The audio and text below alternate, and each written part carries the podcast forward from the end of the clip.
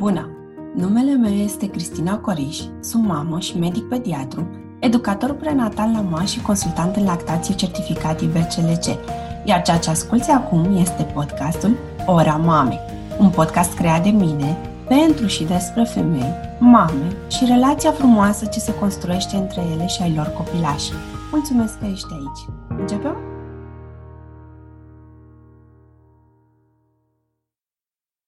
Bine v-am regăsit, dragi ascultători, la podcastul Ora Mamei. Astăzi o am alături de mine pe Sorana Mureșan, educator prenatal la MA și consultant în alăptare certificat IBCLG și fondatora proiectului Magia Maternității, din burtică la pieptul mamei. Împreună cu Sorana am ales să discutăm astăzi despre ora magică, ce beneficii sunt pentru contactul piele pe piele cu bebelușul, despre maternitățile baby-friendly și nu numai. Sorana este printre puținii specialiști în ora magică din România, alături de colega ei. A făcut training chiar cu specialiștii de la Institutul de Cercetare și Educație în Lactație Healthy Children din SUA. Încă din 2012, uh, ProMama, asociația cărei fondator este Sorana, a adus în România programul Ora Magică, cu scopul implementării maternitățile noastre a proiectului Contactul piele pe piele între mamă și nou născut. Haide să începem lecția pentru părinții care ne urmăresc cu interes. Bună, Sorana, bine ai venit! Mă bucur că ai acceptat invitația mea. Bună, Cristina! Mă bucur și eu că m-ai invitat și îți mulțumesc din suflet. Este o mare, mare, mare, mare plăcere de fiecare dată să vorbesc despre acest subiect pentru că e un subiect de suflet pentru mine.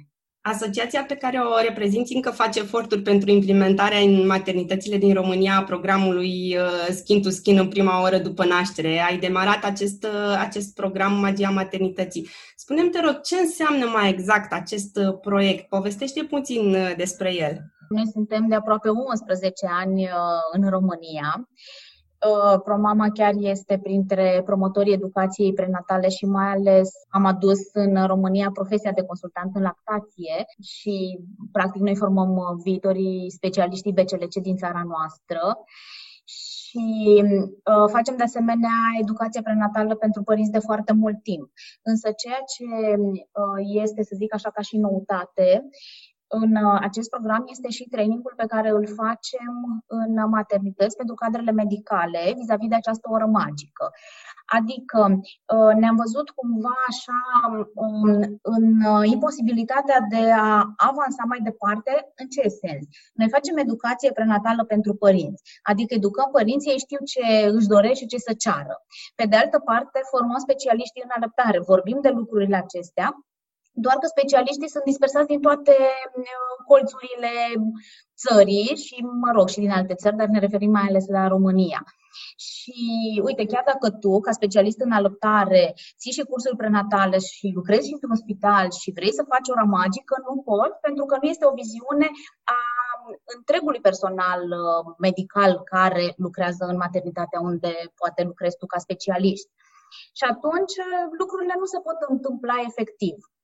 Motiv pentru care am ales să mergem să facem training și uh, efectiv în maternități. Și ce presupune acest training? Presupune un um, curs de 6-8 ore pentru cadrele medicale, iar aici mă refer la medicii neonatologi, moașe, asistente de neonatologie, de ginecologie, uh, medici, uh, obstetricieni, care uh, participă la acest curs și practic află din punct de vedere teoretic despre beneficiile orei magice. Uh, aici vorbim exclusiv pe studii, pentru că sunt studii desfășurate în peste 40 de ani pe acest subiect, iar uh, ora magică se practică de 40-50 de ani în foarte multe țări și uh, atunci când uh, cadrele medicale află despre beneficiile orei magice, e clar că um, sunt foarte convinse de, de ceea ce înseamnă pentru mamă, dar mai ales pentru un nou născut. Și apoi, uh, partea a doua este cea practică, în care intrăm efectiv în sala de naștere și uh, demonstrăm, de fapt nu noi demonstrăm, ci bebelușul demonstrează ce poate să facă singur, uh, instinctiv, pentru că el se naște cu instinctul de a se cățăra spre sânul mamei și uh, a iniția luptarea, cu condiția să se respecte anumite lucruri. Și atunci când medicii află și despre beneficii și văd și efectiv ce se întâmplă, devin convinși. Și atunci o să facă pentru că o simt în interiorul lor.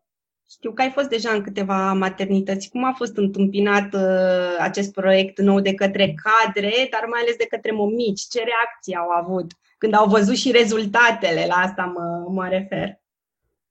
Ca să răspund aceste întrebări, aș face o ușoară introducție, o scurtă introducere, în sensul că noi am adus acest program în România, cum ai zis și tu la începutul uh, intervenției tale, în 2012, prin specialiștii de la Healthy Children. Și atunci eram în situația în care făceam cioc-cioc la ușa maternităților, care ne primit să vă arătăm ceva, uh, nu numai drăguț, și pentru mamă și bebe. Și uh, mi s-au contrântit, să zic așa, ușile în nas, sau nu ni s-au deschis. Și am reușit să, să mergem cu specialiștii în puține maternități, în uh, două maternități private și în uh, două de stat. Însă acum ne-am hotărât să mergem doar acolo unde suntem uh, solicitați. Și exact acest lucru s-a întâmplat. În maternitățile în care au, am fost, am fost uh, chemați, am fost invitați să vorbim, să vorbim. Mă refer aici la mine și la colega mea, la Andreea. Am fost la Cluj într-o maternitate privată, am fost la Reșița în maternitatea de stat de acolo. Um, medicii, cum să zic, au avut, de exemplu, la Cluj ei făceau puțin, dar nu, nu chiar o oră. Nu știu de ce am văzut tendința asta, ora magică se referă de fapt la 10 minute. Nu, o oră înseamnă cel puțin 60 de minute. O oră înseamnă 60 de minute. Bebelușul e important să stea acolo pe mamă Uh, măcar uh, în această oră. Și nu ne putem limita la 10 minute. Dar revin pe subiectul ăsta. Dar uh, totuși când au văzut că dacă lasă copilul pe mămică mai mult de 10-15 minute și trece o oră sau chiar trec mai mult de 60 de minute, lucrurile sunt absolut minunate. Mamele nu mai au probleme de alăptare, copilul știe ce să facă instinctiv, mama nu mai face hemoragii, nu se concentrează pe intervențiile medicale de după naștere, uh, gen uh, toaletare, dacă este vorba de nașterea naturală sau um, închiderea operației dacă e cezariană, ci mama se concentrează pe bebeluș. Și atunci, din toate punctele de vedere, lucrurile sunt absolut minunate sau magice, ca să zic așa. Iar mămicile, ce să zic, sunt în extaz, adică chiar și în cazul unei operații cezariene, omicile sunt cu gura până la urechi, ele sunt bez non-stop, sunt pur și simplu fascinate, oricât ar fi de obosite după naștere, hormonii care se declanșează în timpul acestei ore magice le fac să fie euforice. Ce este această oră magică și de ce este magică? Uh, ora magică înseamnă întoarcerea bebelușului nou născut imediat după ce a ieșit din burtica mamei, indiferent de modalitatea prin care a ieșit, natural sau prin cezariană. Deci întoarcerea lui uh, pe pieptul mamei și lăsarea în contact direct piele pe piele, cel puțin pentru o oră. Ce se întâmplă în ora aceasta? Se întâmplă foarte multe lucruri. Uh, și este magică pentru că e mai mult decât ceva absolut minunat. Minunat pentru mamă, pentru că e vorba de clipele pe care le trăiește și de amintirile pe care le va avea ulterior, dar e minunată și pentru cei care privesc, pentru medicul neonatolog, pentru asistente, pentru medicul obstetrician. În primul și în primul rând, hai să vedem ce face un bebeluș imediat când se naște. Care e primul lucru pe care îl face? Plânge, pentru că este trecerea de la viața intrauterină la viața extrauterină. Ei bine, dacă bebelușul se întoarce pe pielea mamei, uh, studiile arată, și asta am aflat de la uh, cercetătoarele americane cu care am început noi să lucrăm uh, trainingul pe ora magică, plânge în medie 15 secunde, după care se liniștește. Am văzut care plâng și mai puțin. În schimb, dacă bebelușul este despărțit de mamă, în medie plânge 900 de secunde, care înseamnă 15 minute. Și de multe ori mumicile habar n-au de lucru ăsta, pentru că bebelușul, știm că procedura din România este să fie luat de medicul neonatolog, șters, împășat și dus la neonatologie. Și unica nu știe ce se întâmplă și că el plânge în continuare acolo. Deci, în primul rând, se liniștește repede și de aici decurg multe alte avantaje. Își reglează respirația, își reglează ritmul cardiac, nu mai depune atâta efort, deci uh, scade riscul și de hipoglicemie.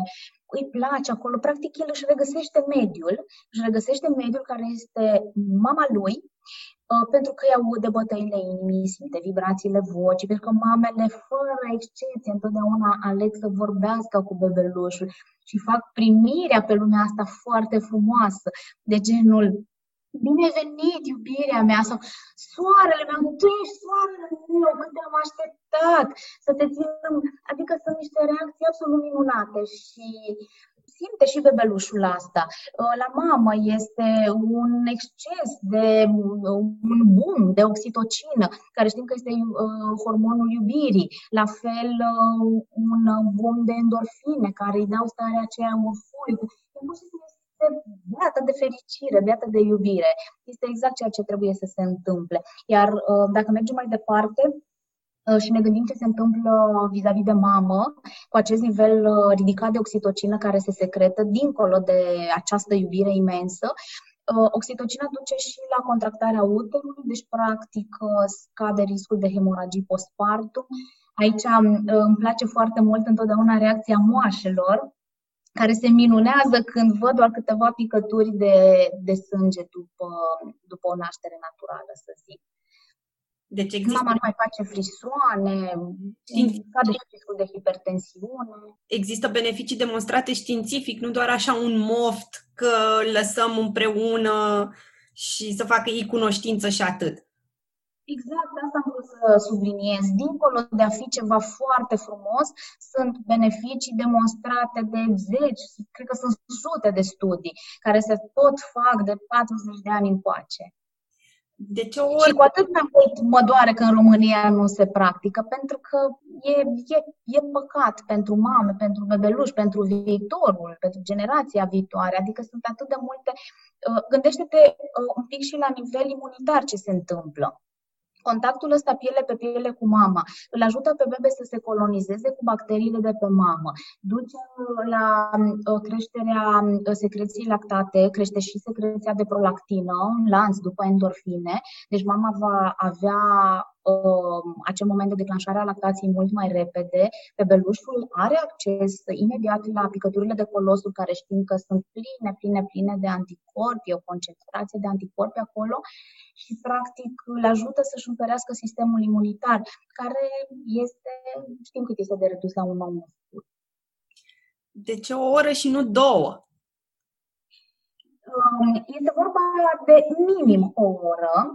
După ce bebelușul face, pentru că um, încă n-am apucat să spun că în timpul acestei ore, dacă este contactul neîntrerupt, bebelușul uh, trece prin mai multe stadii, practic sunt nouă stadii fiziologice prin care trece. Primul este acest plâns, apoi se liniștește, intră apoi într-o stare în care ți se pare așa că doarme vreo câteva minute până la 5 minute, după care apoi devine activ, începe să se cațe spre sânul mamei, să se familiarizeze odată ajuns acolo cu sânul ei, Sigur că din când în când se mai și odihnește, apoi iar începe să-l lingă uh, sânul, să-l maseze, îl adulme, că îl miroase, de cu limbuța uh, foarte mult și își exersează reflexul de sub. După care, aproximativ la o oră, acum sigur că poate să fie și 50 de minute, pot să fie și 70-80 de minute, depinde de bebeluș, uh, dar în medie, cam la o oră, se atașează spontan la sân și începe să sugă.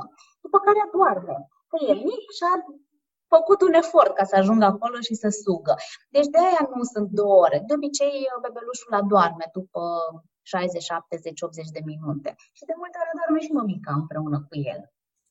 Deci, practic, o mamă care nu are imediat parte de ora magică pierde inițierea alăptării așa naturală, venită de la sine și bebelușul știind ce să, ce să facă. Pentru că, exact cum ai zis, este foarte frustrant să știm ce, ce promovăm noi, ce, cum îi educăm pe părinți, ce vor să le se întâmple și, de fapt, bebelușul este practic um, inițializat în subtul unei tetine artificiale. Deci, inițierea alăptării ar fi mult mai ușoară pentru multe mame din, uh, din România dacă ar avea parte de această piele pe piele. Ce putem să facem uh, dacă mama naște prin cezariană? Se poate face piele pe piele în sala de operație? Exact același lucru. Uh, practic, uh, cumpul steril ar trebui să fie uh, așezat, montat sub sânii mamei, astfel încât partea de sus, de deasupra sânilor să, și sânii inclusiv, să fie liberi. Bebelușul nu se așează um, longitudinal, ci se așează oblic pe sâni, medicul sau medicii continuă liniștiți cu operația, iar mama stă cu bebelușul. Sigur că e nevoie de un um, cadru medical, respectiv medicul neonatolog sau asistentă de la neonatologie care să se asigure că bebelușul este bine ținut. De ce? Pentru că în caz de cezariană știm că mamele au um, brațele uh, legate, însă brațul, unul dintre brațe poate să fie uh, dezlegat de exemplu, dacă pe celălalt este montat uh, tensiometru sau este perfuzia mamei, celălalt poate să fie liber și uh, să, să țină și mama bebelușul. Însă e bine să mai fie și altcineva acolo care să, să țină. Și ce aș mai vrea să uh, punctez, Cristina, este faptul că toate îngrijirile medicale de rutină pot să fie făcute acolo cu bebelușul pe pieptul mamei. Aici exclud uh, cântărirea și măsurarea, dar nu să aibă copilul mai mulți centimetri sau mai puțin după o oră sau două. Adică chiar nu e cazul să ne cramponăm uh, vis-a-vis de acest lucru. Dar dacă e nevoie ca bebelușul să fie aspirat, ceea ce foarte rar mai este nevoie având în vedere poziția în care se află frumos, uh, elimină secrețiile pe guriță sau pe nas. Uh, dar se poate aspira acolo. Dacă uh, medicul neonatolog e nevoie să folosească stetoscopul să-l asculte pe bebe, poate să o facă cu bebelușul acolo. Uh, un stres pe care l-am văzut în rândul medicilor neonatologi era legat de uh, temperatura bebelușului. Și noi întotdeauna mergem mai ales la maternitățile de stat, cu uh, termometrele astea care acum sunt la mare modă, până acum nu erau, uh, cu care poți să iei temperatura de la distanță. Și întotdeauna sunt foarte uimiți când văd că nu mai e nevoie să fie pus pe radiant de căldură. De ce? Pentru că știm că temperatura sânilor mamei se mărește cu un uh, grad 2 și nu încălzește pe bebe. Deci tot un deci, Da, da, da, da, da. Un decurge natural, frumos, firesc. Ce se poate face dacă mama are nevoie de suport uh, medical după naștere și practic nu este disponibilă pentru acest contact? Există altă alternativă? Dacă există o astfel de imposibilitate, uh, atât la mamă, cât și la bebeluș, dacă întâlnim probleme, se rezolvă problema din punct de vedere medical. Evident că uh, fie se întârzie așezarea în contact piele pe piele, fie se întrerupe contactul, dar uh, poate să fie dus bebelușul cât se poate de repede uh, către mamă. Deci se poate întârzia, dar ideea este să fie făcut cât mai repede. Dacă se întârzie, nu înseamnă că totul e pierdut, pentru că am văzut și reacția asta în rândul mămicilor. Vor să aibă ora magică, de cele mai multe ori această oră magică nu există și atunci își uh, fac scenariu. Am pierdut ora magică, gata, am pierdut tot. O să am probleme de alăptare, o să aibă copilul probleme, o să sufere la neonatologie. Nu. Uh, pot să compensez, nu 100%, dar pot să compensez într-o cât mai mare măsură. Deci ideea e să fie dus cât se poate de repede. Au trecut două ore, să zic, și bebelușul a adormit, când se trezește, poate să fie dus, desprăcat și așezat în contact piele pe piele. Însă 100%, repet, nu poate să se compenseze, pentru că este o fereastră foarte scurtă de timp, în care atunci, deci ori beneficiez atunci, ori pierd toate beneficiile alea. Uh, voiam să te întreb, tatăl ar putea să intre el în contact cu bebelușul dacă mama nu este disponibilă? Uh, studiile arată că da, e mai bine decât să intre un cadru medical um, în legătură cu bebelușul sau um, pătuțul din spital, care este un plastic. E clar că e mai bine să fie tatăl, pentru că, în primul rând, este contactul uh, uman, uh, simte și de la tată bătăile inimii, um, îi recunoaște vocea sau îi recunoaște chiar și sunetul telefonului.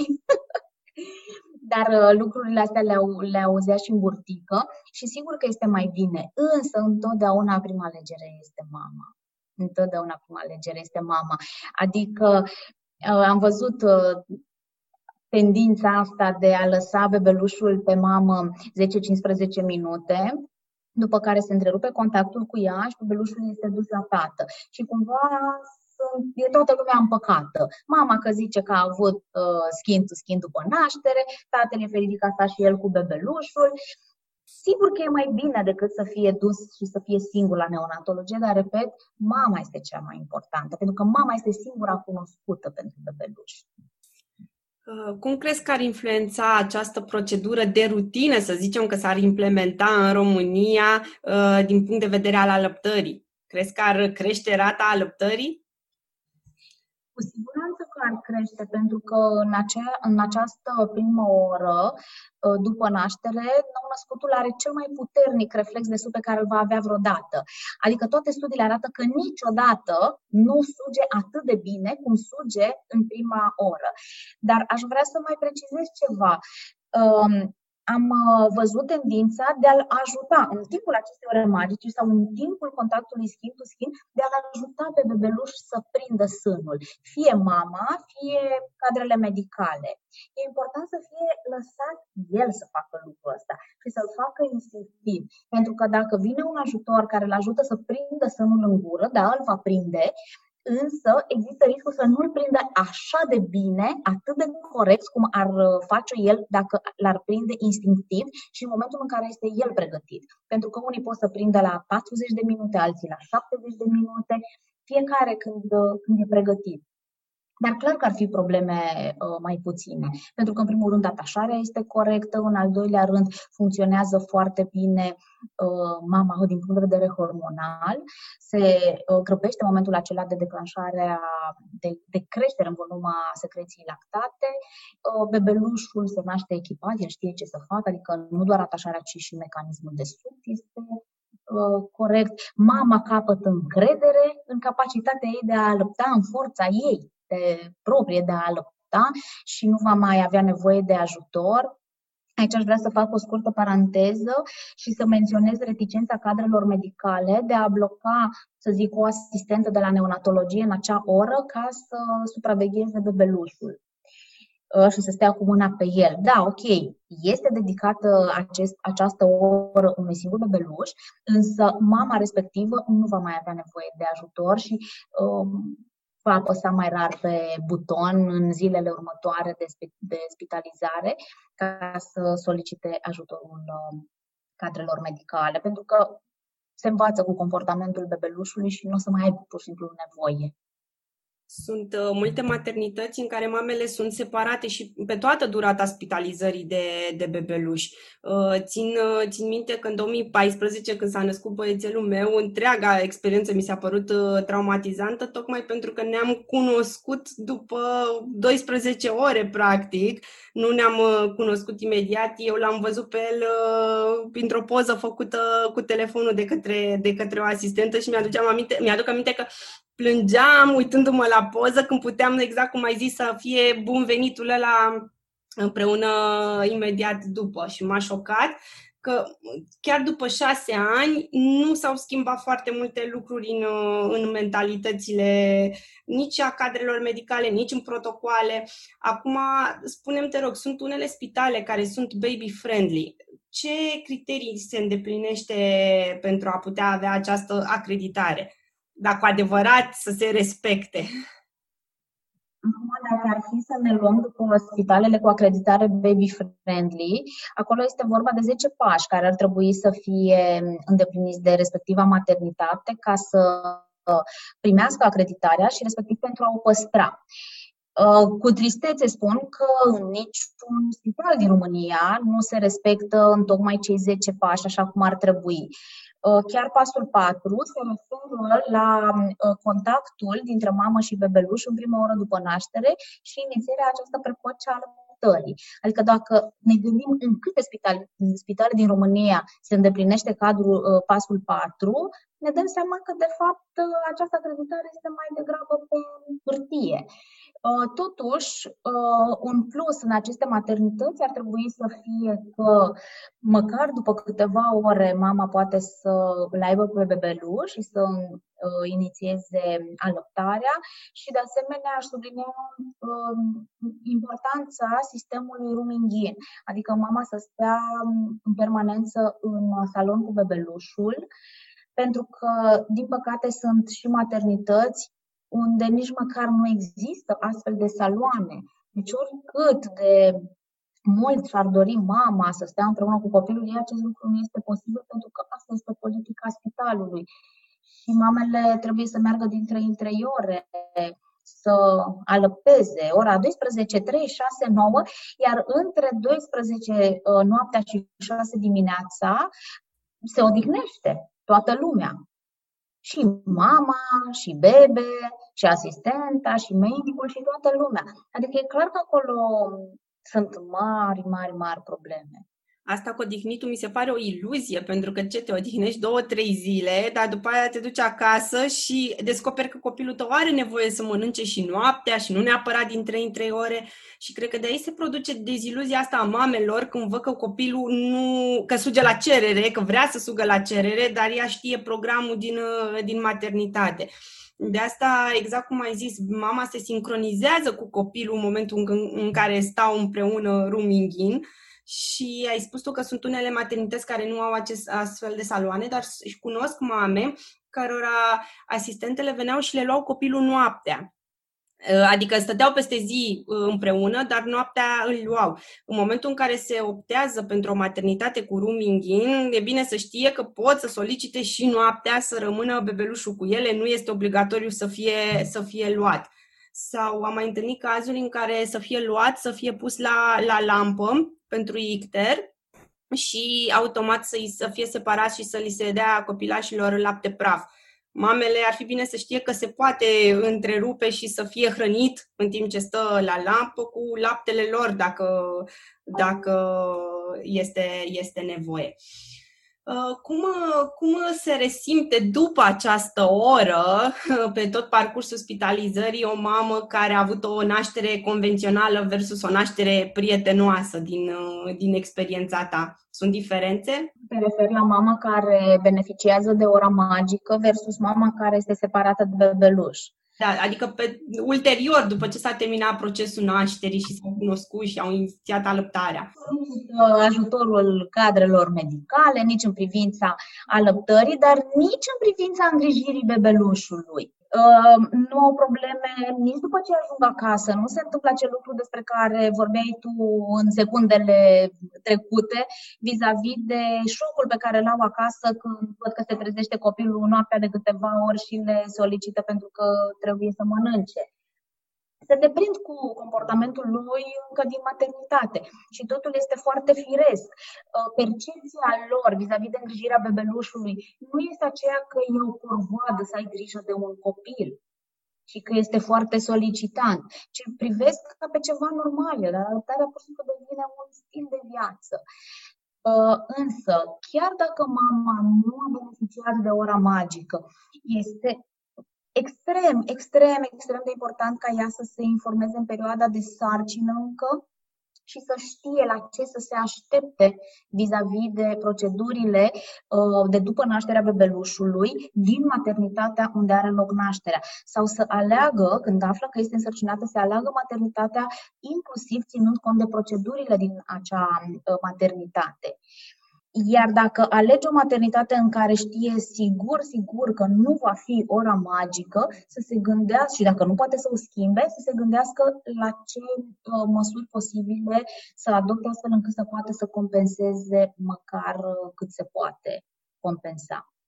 Sunt Iar contactul sfintul schine benefic indiferent de numărul de ore pe care îl are bebelușul. Sunt uh, mame care se duc să nască într-o maternitate în care sunt special separate de bebeluș și, uh, și se face alăptarea la program cu scopul de a se putea recupera, adică cred că se recuperează mai, mai ușor. Ai întâmpinat, de exemplu, uh, situații în care mama chiar avea nevoie de o um, asistență imediat după naștere, dar faptul că a avut bebelușul lângă ea a făcut-o să fie mai, mai ușor recuperabilă? Așa comparativ, însă, de exemplu, când am fost uh, într-una dintre maternitățile în care am implementat acest program, țin minte, uh, o mămică cu nașterea naturală a fost dată jos de pe masă după ora magică, deci după ce a eliminat și uh, placenta, a fost și toaletată, un pic și cusută, că a fost nevoie, copilul a inițiat alăptarea și a dormit după ce s-a uh, încheiat ora magică, a fost dată de pe masa de naștere jos și m-a dus picioarele ei într-o altă încăpere unde, la baie pentru a-și goli vezica, după care uh, moașa a venit cu ea înapoi în sala de naștere și a zis acum o să vă rog să vă așezați pe scaun ca să vă ducem în uh, salon. Pe scaunul cu rotile, un fel de targă, dar un pic mai cu spătarul un pic mai pe spate. Și mămica a zis, nu, dar de ce să mă duceți? Am fost pe picioarele mele până la baie, de ce să mă puneți în uh, cărucior să mă duceți în salon? Și i-a spus uh, asistenta, pentru că așa este protocolul din spital. Știm că puteți să mergeți, dar protocolul este să fiți dusă pe scaun. Adică se simt foarte încrezătoare, au uh, foarte multă energie și cu siguranță că lucrul acesta ține foarte mult și de această oră magică, pentru că sângerează mai puțin, nu este pare așa obositor. Deci, cu toate că a avut parte de o naștere ușor mai uh, dificilă, a avut putere să-și revină uh, cu ajutorul uh, orei magice. Cum, cum putem să-l ajutăm pe un bebeluș născut prematur? Îl ajută ora magică? Evident că îl ajută foarte mult. Acum, sigur că depinde și de nivelul de prematuritate, pentru că um, Poate chiar la început trebuia să subliniez uh, mult mai um, atent uh, lucrul ăsta. Ora magică se recomandă strict în cazul în care vorbim de un uh, bebeluș fără probleme la naștere, de un bebeluș sănătos și respectiv de o mamă sănătoasă. În cazul prematurului depinde cât este el de mic. Dacă are nevoie de îngrijiri medicale, um, poate să fie, de exemplu, dacă este dependent de nu știu, de oxigen sau de mm, o alimentație asistată, poate să fie uh, cuplat la anumite aparate și totuși să stea în contact pe piele, pe piele cu mama și își revine mult mai repede. Iar la maternitate din Cluj, unde ți-am spus că am fost am, și am implementat ora magică, ne-am făcut doar pe bebeluș născut la termen și naștere naturală și cezariană, însă atât de uh, bine se practică și acum uh, ora magică, încât la câteva luni după ce am fost, ne-au spus că fac și cu prematurii, au instalat un uh, fotoliu în secția de neonatologie și uh, mamele pot să stea acolo cu bebelușii prematuri sau cu diferite probleme medicale, chiar dacă sunt născuți la termen. Ei sunt uh, cuplați la diferite uh, aparate și cel mai tare este că dacă mama trebuie să facă o pauză, să mănânce, să se odihnească, să facă și o pauză, este chemat tatăl și îi se dă bebelușul tatălui. Deci atât sunt de încântați de ora magică și așa de multă încredere au căpătat. Și ceea ce am observat vis-a-vis de cadrele medicale este că, în primul rând, uh, e nevoie de dorința de a asculta, deschiderea, de a încerca, de a asculta beneficiile, de a vedea ce se întâmplă și apoi să exerseze de câteva ori. Și pur și simplu se îndrăgostesc de ora magică, văd că funcționează foarte bine și apoi o practică cu toată deschiderea și din convingere. E o chestiune de bunăvoință. Asta e important, că altfel n-ar mai exista uh, atâta reticență dacă ar fi și deschis sau dacă ar vedea uh, cum, cum decurge totul. Hai să vorbim puțin, te rog, și despre camera bebelușului. Foarte multe mame o pregătesc special înainte de, de naștere. Unde este cel mai indicat și sigur loc să doarmă un bebeluș imediat după venirea acasă? Clar că este foarte important să stea alături de mamă. Uh, atât în spital cât și acasă, e important de precizat că mama se odihnește cel mai bine alături de bebeluș, în proximitatea lui și bebelușul are cele mai puține probleme sau nu are probleme, scade riscul de a avea probleme dacă se află în proximitatea mamei. E important de văzut cuplul ăsta mamă-bebeluș ca pe un cuplu simbiotic. Copilul depinde de mamă, mama depinde de copil. Adică poate să vină să spună asistenta, acum uh, nouă, care deja avem copii și suntem și specialiști și avem și studii în spate, dar gândește-te că ești o mamă care nu are niciun fel, niciun fel de uh, experiență, care este la primul copil. Dacă asistenta îți spune, Uh, pe timpul nopții uh, îl urme pe bebeluș, tu poți să dormi mai liniștit în, uh, în salon, pentru că mergi tu acasă și o să vezi, astea sunt ultimele două zile, în ultimele două nopți în care mai poți să dormi, că vezi tu ce te așteaptă acasă. Dacă deja îi spune unei mame care se află la al doilea sau la al treilea copil lucrul ăsta, mama devine cam reticentă și nu mai crede. Pentru că știi, nu poți să dormi bine că știi că copilul tău este în altă parte și te întrebi, plânge de foame, îl schimbă la timp, uh, nu se simte părăsit, dacă stă singur într-un pătuț de plastic, nu te odihnești, nu te odihnești bine fără el. Și uh, mamele constată lucrul ăsta și acasă și chiar dacă își programează să facă ele camera bebelușului încă de când sunt însărcinate și o amenajează, la scurt timp sau la mai lung timp, depinde, de la un moment dat cedează mămicile și majoritatea ajung să ia bebelușii cu ele în cameră. Acum, uh, cel mai comod este să aibă mămica un pătuț care să fie lipit de patul mamei, astfel încât să fie foarte ușor să îl pună pe bebe la sân, să-l poată hrăni. Există și varianta de a dormi împreună cu bebelușul în pat. Aici am probabil că ai auzit și tu cât sunt desperiate mămicile, dacă se întorc peste bebeluș, dacă, sigur, cu luarea măsurilor de siguranță, dar uh, se poate dormi și cu bebe. Legat de această amenințare, lasă că o să vezi tu acasă, am primit-o și eu în maternitate, adică mm, n-am avut parte de ora magică, dar eu am cel puțin am încercat să compensez pe toată durata spitalizării piele pe piele, deci fără nimic între noi, scutece sau alte lucruri, uh, în maternitate și odată la trei ore când veneau să aducă biberoanele pentru mamele care nu alăpteau, așa mă amenințau, Doamnă, dar vreți să se învețe în brațe, acasă ce o să faceți? Păi o să stau cu el în continuare așa pentru că este puiul meu. Deci la mine nu a funcționat uh, partea aceasta de, de amenințare și să știi că am observat că multe mame vor să-și asculte instinctul, dar practic sunt blocate. Ele, exact cum ai spus, nu și-ar lăsa copilașul pe alt etaj sau cu altcineva străin, dar n-au ce să facă și atunci practic se, se resemnează. Din păcate transferă și acasă această, această resemnare. Uh, și mai ales pentru că le este frică cu se învață în brațe chiar mă confrunt uh, cu această dificultate în timpul consultațiilor cu mamelor să le explic că fix în brațele lor este locul cel mai potrivit pentru copil, lângă sânul lor, să le miroase, să le atingă, să aibă contact. Sunt mulți copii care refuză sânul, dar ei practic nici nu sunt puși la sân. Probabil te confrunți și tu cu, cu situațiile acestea. Cum, uh, cum crezi că putem noi, ca specialiști, să înlocuim oare această mentalitate adânc înrădăcinată în uh, mame? Chiar asta voiam să zic acum și să subliniez din nou importanța informării corecte încă din perioada de sarcină. Pentru că am observat, uh, gravidele se gândesc în special, și oarecum e normal să fie așa, dar se gândesc că doar la momentul nașterii, să vină nașterea, să treacă nașterea cu bine și apoi vedem noi.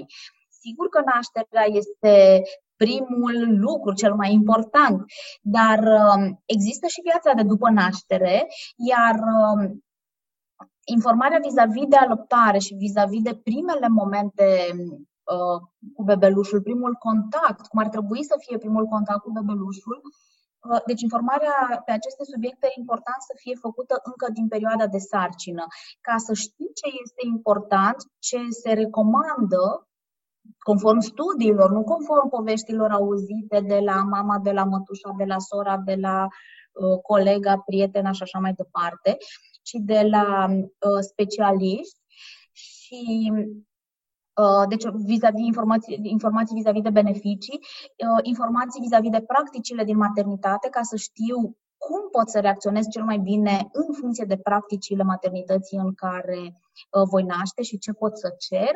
Și uh, sigur că e important să vezi și ce, ce ți se potrivește, uh, pentru că nu există reguli rigide. Poate o mamă se simte foarte în siguranță să doarmă cu bebelușul ei în pat și nici nu se gândește la riscul de a se întoarce. Eu nu m-am gândit că există riscul eu, ca mamă, să mă întorc peste copilul meu. Chiar nu m-am gândit. Am mers fă, pur și simplu instinctiv.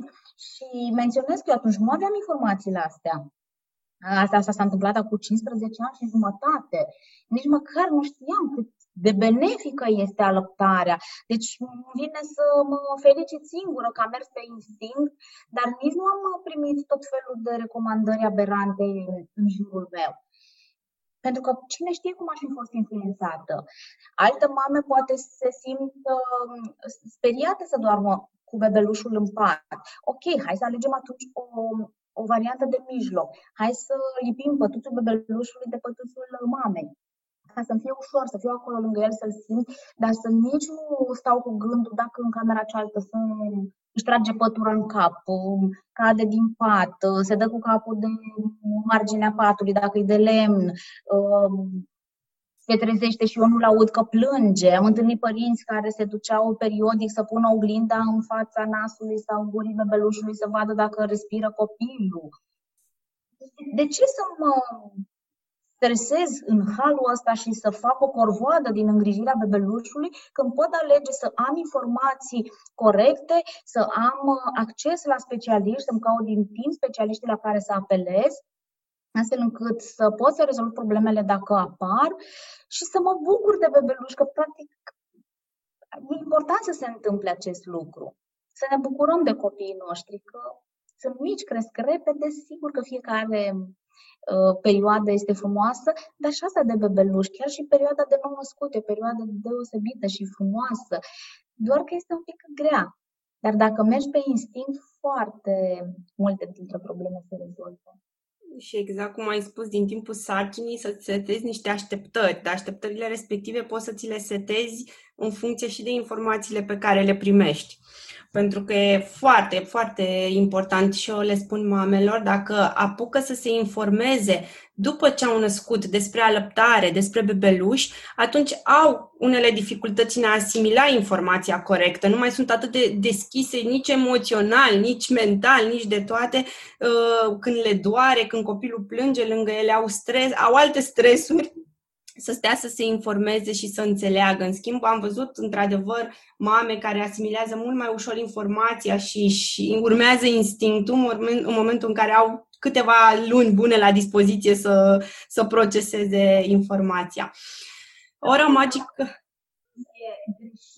la un anumit moment, de exemplu, s-au angorjat sânii, te dor și medicul poate să-ți recomande oprirea lactației. Am avut astfel de cazuri pastilă de oprire a lactației și mama de disperare pentru că doare și copilul stă lângă ea, este cu sânii plini, copilul plânge, nu reușește să sugă, nu reușește nici ea să se mulgă. A rezolvat problema de moment, dar după aceea rămân cu mustrări de conștiință, probabil că pentru toată viața, că exista posibilitatea să facă ceva, să ia o decizie corectă și să-și alăpteze copilul.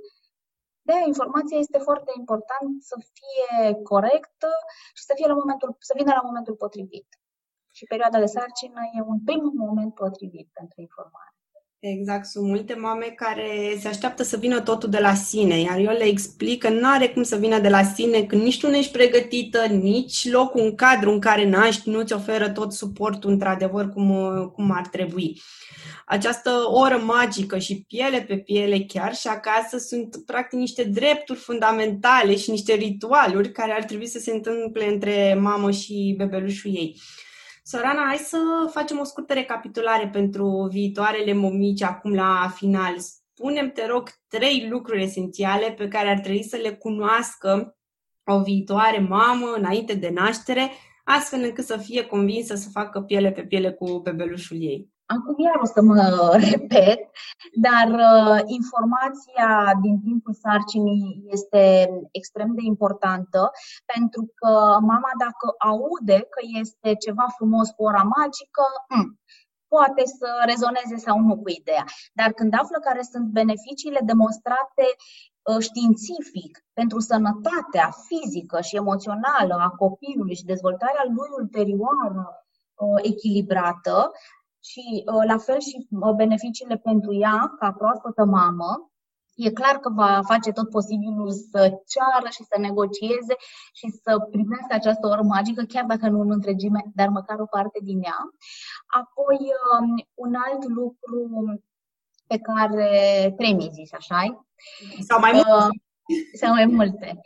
Uh, m-aș referi inclusiv la uh, declanșarea lactației, adică dacă mama beneficiază de ora magică, nu va avea probleme de alăptare bebelușul și nici ea nu va avea probleme la nivelul sânilor sau scade foarte mult riscul, niciodată nu putem generaliza. 100%, dar scade riscul de probleme. Uh, și apoi se poate gândi mama gândirea cu care rămâne după naștere. Pentru că după ce ai ora magică, uiți instantaneu absolut tot. uiți durerea de contracții, uiți uh, inclusiv uh, și dacă este cezariană, treci mai ușor peste uh, durerea postpartum, pentru că ai acești hormoni care s-au uh, declanșat repede și în uh, cantitate foarte mare, mă refer la oxitocine, endorfine, care știm că îi calmează durerea și e amintirea aceasta frumoasă cu care rămâi pur și simplu o viață. Sorana, mulțumesc mult pentru prezența ta alături de noi. Sunt uh, sigură că ai reușit să le oferi viitoarelor mame noi perspective în ceea ce privește, privește opțiunile pe care le are la naștere și că le-ai îndrumat înspre cele mai uh, înțelepte și sănătoase alegeri legate de aducerea pe lumea puiilor lor.